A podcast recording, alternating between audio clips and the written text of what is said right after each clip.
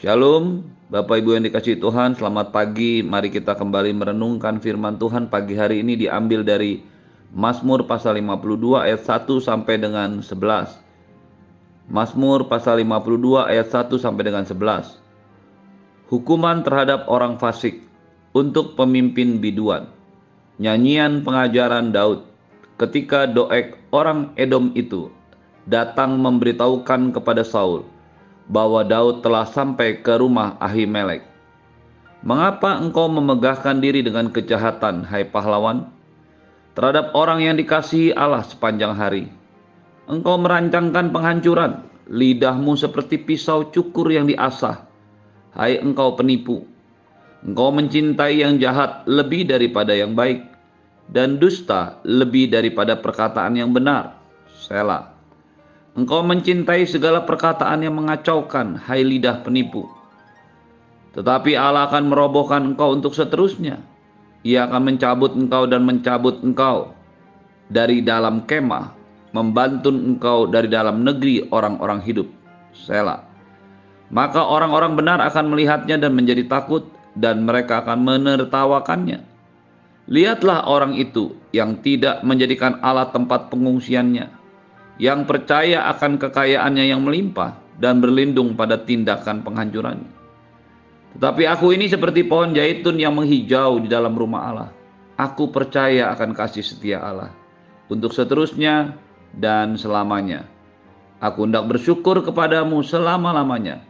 Sebab engkaulah yang bertindak karena namamu baik. Aku hendak memasyurkannya di depan orang-orang yang kau kasihi. Bapak Ibu yang dikasih Tuhan, Mazmur Daud Mazmur pasal 52 adalah sebuah mazmur atau nyanyian pengajaran yang dibuat oleh Daud.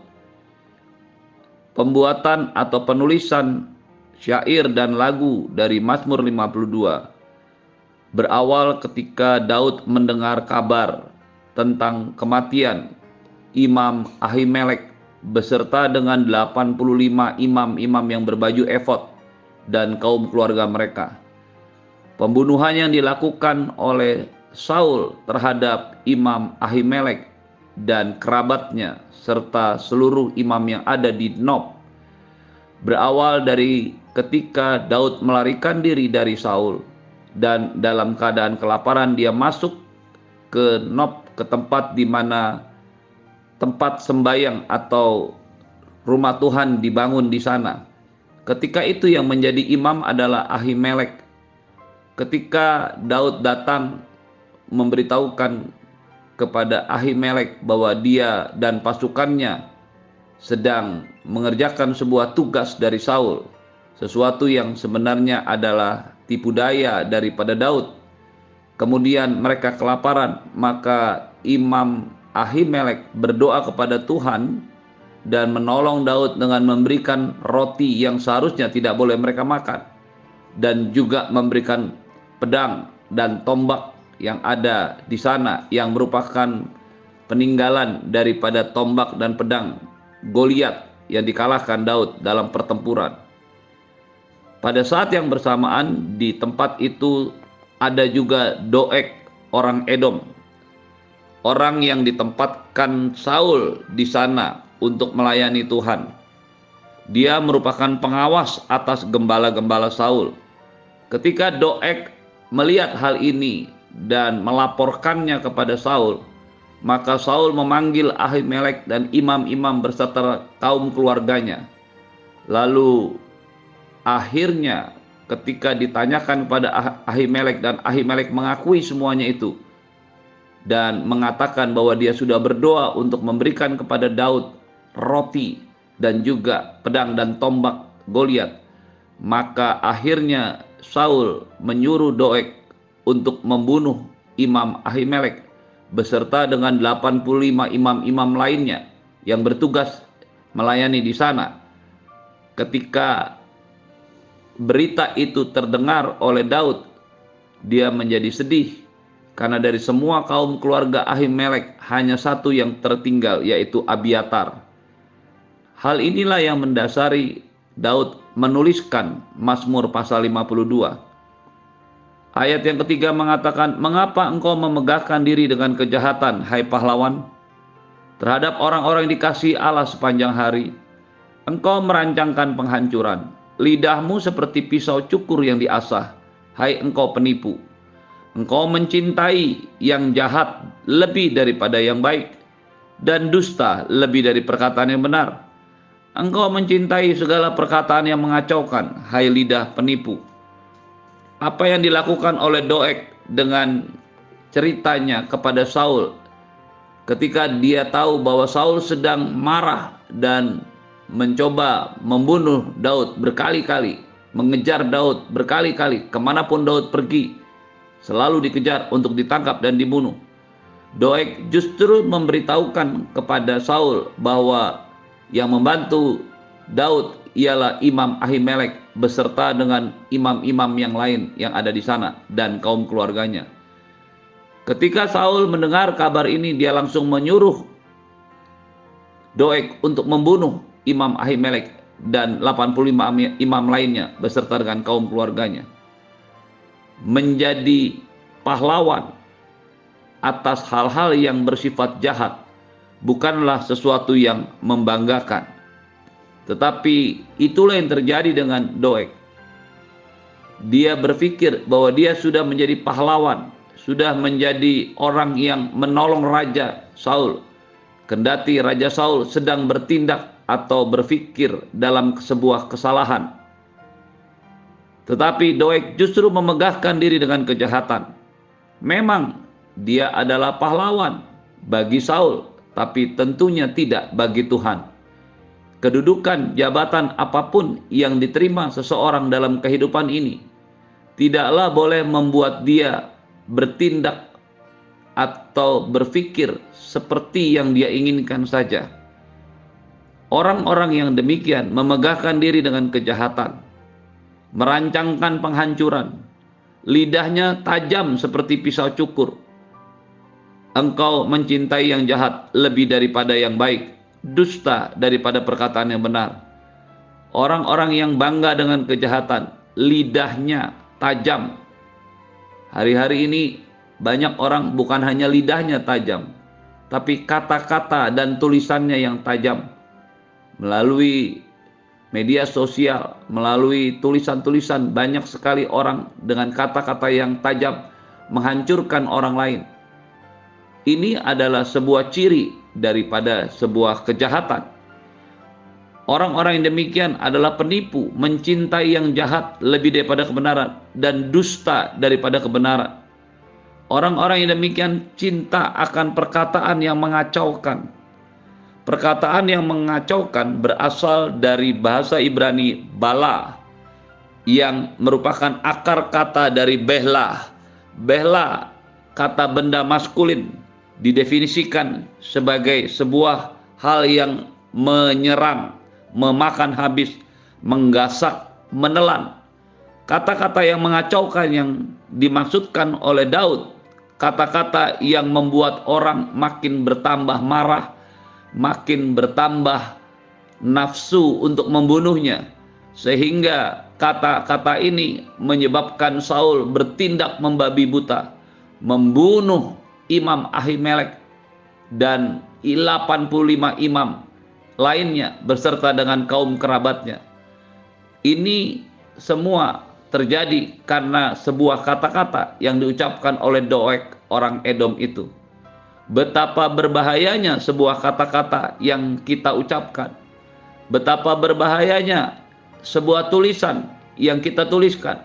Sebuah pikiran yang kita sampaikan. Ketika pikiran tindakan, kata-kata, dan juga tulisan membuat orang semakin marah, membuat orang semakin bertambah emosi dan tidak mampu menguasai diri. Maka kata-kata itu bisa akan menghancurkan banyak orang dan melukai orang banyak. Juga bisa mengakibatkan sebuah kesalahan yang fatal. Berhati-hati dengan sebuah kata-kata yang bisa membuat kacau semuanya Inilah belah, inilah kata-kata yang mengacaukan, yang menghancurkan, yang membuat semuanya menjadi kacau dan habis. yang membuat orang menjadi tidak mampu mengendalikan diri dan akhirnya melakukan tindakan-tindakan yang mengerikan. Perhatikanlah setiap kata-kata kita. Ketika kita menyampaikan sebuah informasi, baik berupa tulisan, baik berupa upload sebuah berita, baik sebuah kata-kata, perhatikanlah apakah kata-kata itu akan menghancurkan, akan mengganyang, memakan habis semua yang kita informasikan.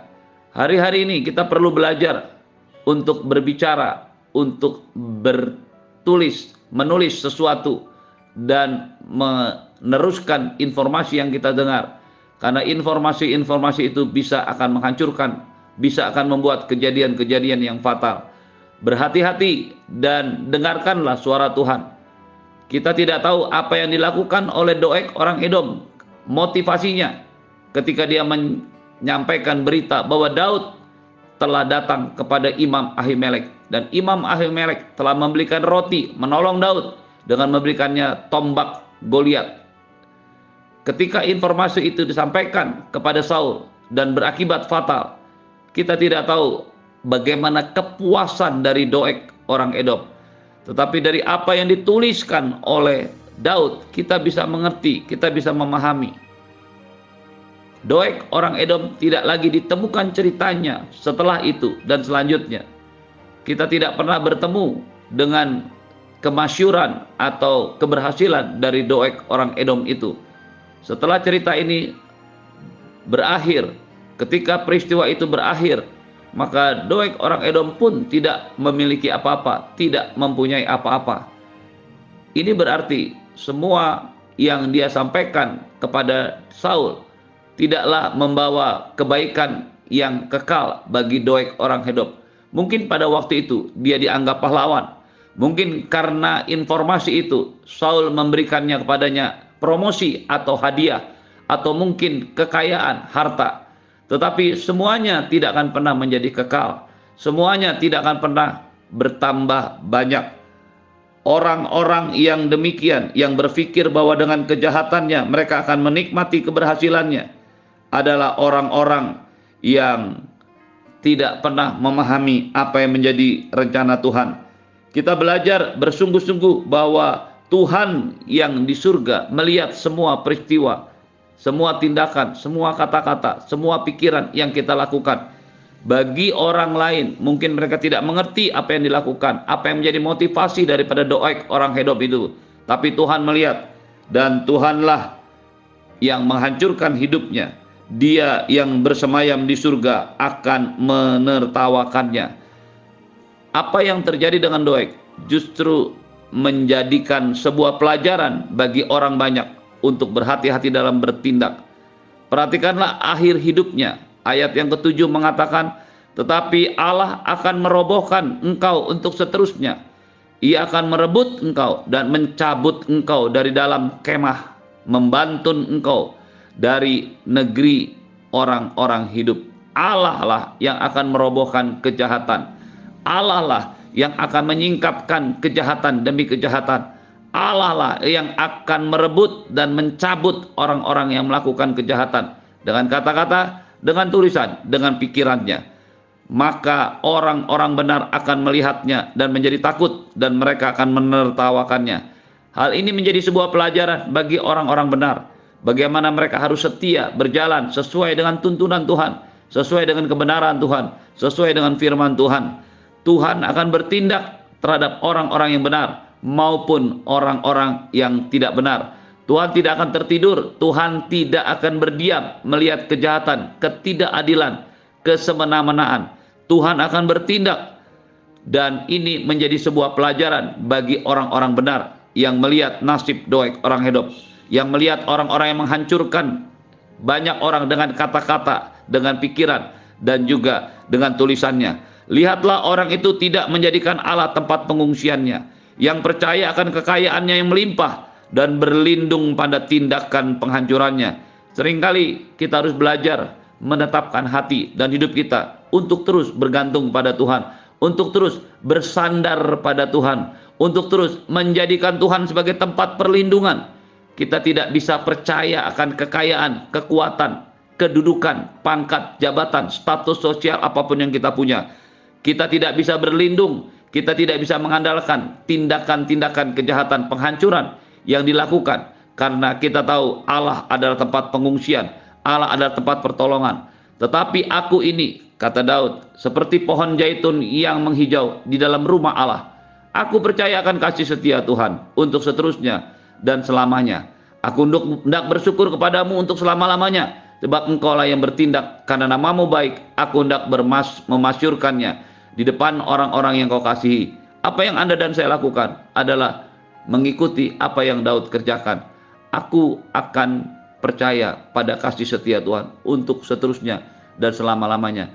Mempercayai Tuhan bukan hanya karena peristiwa-peristiwa yang menyenangkan. Mempercayai Tuhan bukan hanya kekuatan, berkat, anugerah yang Tuhan berikan, tapi mempercayai Tuhan dalam setiap keadaan yang sedang kita alami dalam hidup ini. Percayalah, Dia adalah Allah yang penuh dengan kasih setia.